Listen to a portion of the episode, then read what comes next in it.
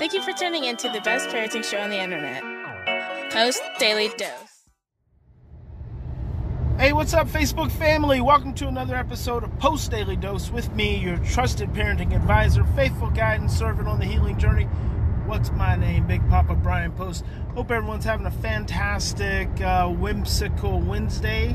This is Wednesday, and I am on the road again. And thank goodness, I've actually got signal, and it's actually look at that.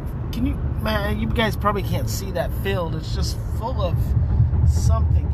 There's a lot of. Uh, in this area, of California, there's a lot of plants and a lot of trees and a lot of flowers just grow all over the place. Two weeks ago, I was out here and my allergies were like flaring up like crazy. And now I think most everything's bloomed, so it's kind of cleared through. It's very nice, beautiful area. Anyway, um, want to hop on here and chop it up with you guys for just a little bit. I want to talk to you about training the brain. So,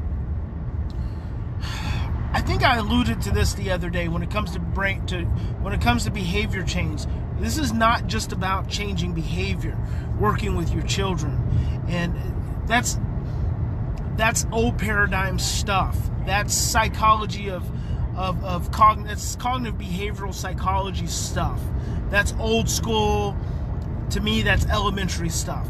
Anytime the only thing we're doing to to change behavior is is doing points and rewards and consequences and spanking and all that kind of stuff that's very elementary. And so it's time for us to take our game to the next level. And a part of that is realizing that this is hang on just a moment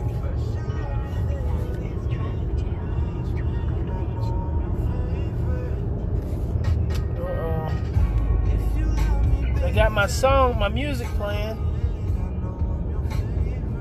It's weird. I wonder if this is gonna mess up my life. So all of a sudden, my music started playing on from my phone because I I was debriefing and regulating myself.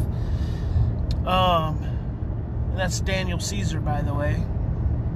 Very nice, up and coming young artist, and that's just one of the ways Big Papa takes care of himself. Hello, Mimi. I am not driving, so it is all good. Um, I'm just riding. So behavior change. So we got to up our game, and the way you up your game is by realizing and recognizing and understanding and embracing that behavior change is a byproduct of brain training, brain change. And the way you change the brain, there are only two ways to change the brain repetition and emotional impact.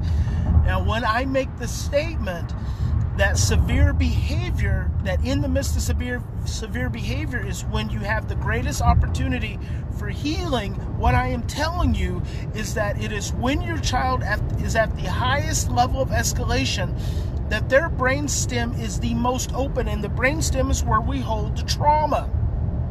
So the door opens in the midst of the behaviors. Your your ability to to breathe, to stay present, to calm down. Do you see those brake lights? To calm down in the midst of that is so important because that's when you start reworking the the experiences that are in that brainstem. This is not this is not just getting your children to behave better. This is about helping change their brain. And the way their brain changes is by following your brain change. Your ability to change your brain, your ability and willingness to work on your own reactions and to do something different is what opens the door and makes it possible for their brain to change. It's just clockwork. That's why consequences don't work. That's why behavior modification doesn't work. That's why spanking doesn't work. That's why timeout doesn't work. That's why medication doesn't work.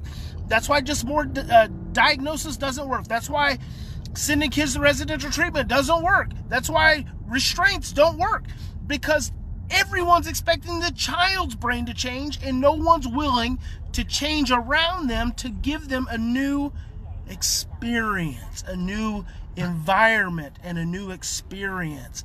And that is what leads to your child's brain changing. So keep doing the hard work, keep putting in the effort, keep banging up against your issues, keep facing your stress, keep facing your fear, keep digging deep You are amazing and awesome and powerful. And it is you, it is you that is the healing figure in the life of your child, not your therapist. Not not the teacher, not the counselor. It is you. You're the one who holds the power. You have the ability to make something miraculous happen in the life of your child.